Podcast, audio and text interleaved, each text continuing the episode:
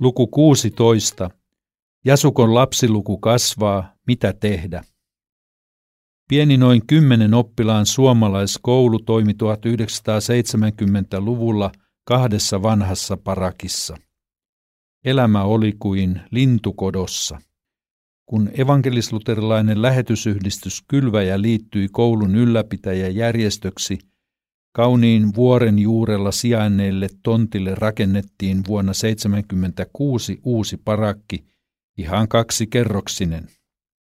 Siihen saatiin neljä lisähuonetta majoitusta varten. Koulun vanhat pöytäkirjat kertovat, miten elettiin kädestä suuhun ja mahdollisimman halvalla. Samalla valmistauduttiin lisärakentamiseen syksyksi 1981 pöytäkirjan pykäliä. Päätettiin pitää koululla talkoo päivä 26.9.79. Ne, jotka eivät asianomaisena päivänä tai muulloinkaan syksyn aikana voi osallistua päivän talkoisiin, voivat lähettää koululle sen sijasta 5000 jenin suuruisen summan, noin 50 euroa, käytettäväksi erilaisiin työkohteisiin koululla. Johtokunnan päätös syyskuussa 1979. Annettiin tehtäväksi Risto Ropolle hoitaa kiireellisenä tehtävänä WC ja koulurakennuksen vuotavien kattojen korjaus sekä lukkojen hankkiminen asuntola parakin oviin. Johtokunnan kokous maaliskuussa 80. Henkilökunnan vastuunjaosta. Toivotaan, että kukin opettaja osallistuisi kerran viikossa yöpäivystykseen asuntolan hoitajan työn helpottamiseksi. Johtokunta maaliskuussa 81. Toukokuussa 1981 johtokunta päätti tilata uuden parakkirakennuksen Miata-firmalta 4,2 miljoonan jenin noin 40 000 euron hintaan. Toimin tuossa vaiheessa johtokunnan puheenjohtajana ja kävin ratkaisevat neuvottelut rakennusliikkeen kanssa. Tiesin, että aiemmat rakennukset oli rakennettu tontille ilman rakennuslupia, mutta kaupunki ei koskaan ollut puuttunut tähän laittomuuteen. Rakennusliikkeen johtaja vakuutti minulle, että edelleenkään ei tarvita rakennuslupia – kun kyseessä on kevytrakenteinen parakki. Uskoin häntä, enkä ottanut yhteyttä kaupungin talolle.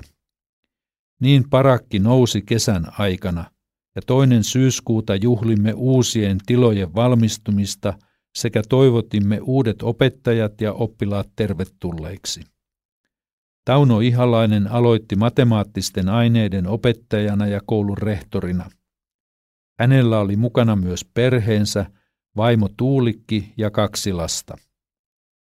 Ulla Virkkunen aloitti kielten opettajana ja Leena Poikolainen jatkoi pienimpien luokan opettajana. Ihalaiset ja Virkkunen olivat kylväjän lähettäjä ja Poikolainen kansanlähetyksen. Fidan lähettämät Raija ja Esa Tasanen vastasivat asuntolan hoitajina lasten elämiseen liittyvistä asioista. Tilanne oli haastava kasvaneen lapsiluvun tähden, mutta myös siksi, että kukaan henkilökunnasta ei osannut japania. Lapset toimivat tulkkeina, jos joku japanilainen kävi toimittamassa asioita koululla. Vuoden 1982 alusta vanhin suomalainen lähetysjärjestö Japanissa, Suomen luterilainen evankelimiyhdistys liittyi Jasukon ylläpitäjäjärjestöksi Fidan, Kylväjän ja kansanlähetyksen rinnalle. Näin kaikki neljä lähetysjärjestöä toimivat yhdessä omien lastensa koulutuksen hyväksi. Hallinnollisesti koulun toiminta etsi uomaansa. Paljon kului aikaa, kun laadittiin yhteisiä pelisääntöjä.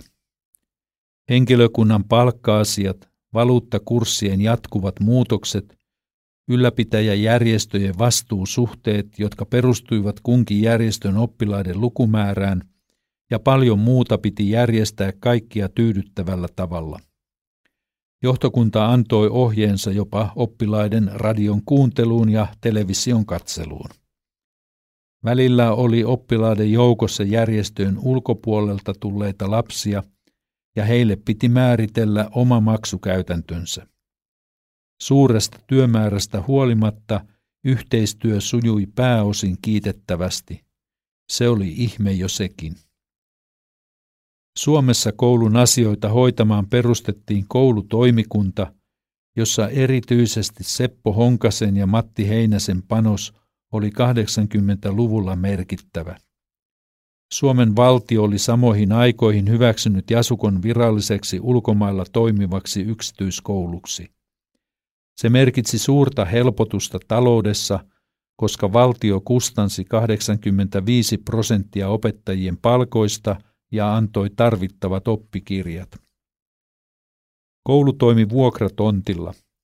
Sen omisti opettaja Toitsi Nissimura, joka toimi kaupungin erään yläasteen rehtorina. Hän suhtautui aina myönteisesti suomalaislasten kouluun liittyviin kysymyksiin, koska ymmärsi kouluasiat omasta kokemuksestaan opettajana. Nissimuralla ei ollut mitään sitä vastaan, että koulu rakentaa lisätilaa vielä yhden kevytrakenteisen parakin. Johtokunta suunnitteli avointen ovien päivän järjestämistä, jotta koulua voitaisiin tehdä hiukan tunnetummaksi. Sellainen tilaisuus järjestyi huhtikuulle 82, jolloin myös suomalaisia kansanedustajia vieraili koululla. Heidän joukossaan olivat muun muassa Markus Aaltonen SDP, Esko Almgren, entinen opettajani Kotkan Lyseossa SKL, Veikko Vennamo SMP ja Jutta Tsiliakkus RKP. Opetusministeriön kansliapäällikkö Jaakko Numminen oli myös matkassa mukana. Hän keräsi matkoillaan erikielisiä raamattuja ja sai minulta japaninkielisen Uuden testamentin pokkariversion. Mukavaa oli vaihtaa ajatuksia arvokkaiden vieraiden kanssa. Mieleeni jäi pöytäkeskusteluista Veikko Vennamon syvällinen tunnustus. Minä luen joka päivä raamattua – se on maailman viisain kirja.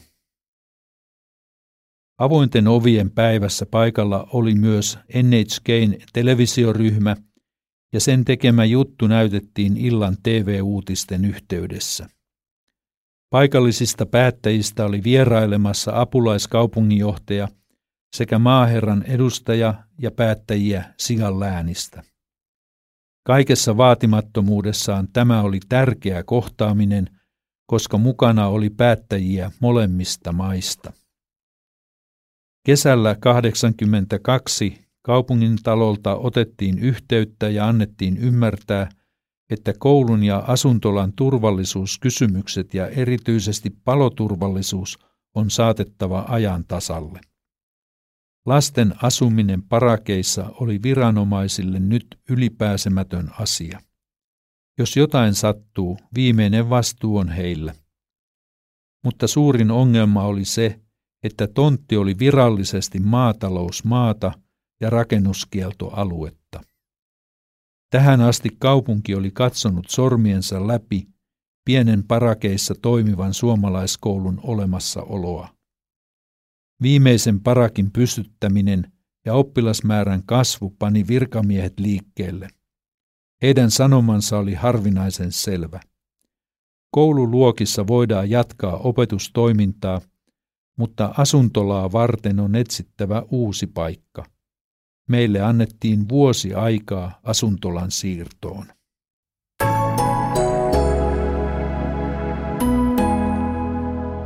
Kustannus Oy Uudentien Japani yllättää yhä uudelleen lukija Seppo Vänskä. Haluatko kuulla kenties jonkin uuden tien kirjan, jota ei enää kaupoista löydy? Lähetä meille toiveesi ja tue kansanlähetyksen podcasteja osoitteessa www.klmedia.fi.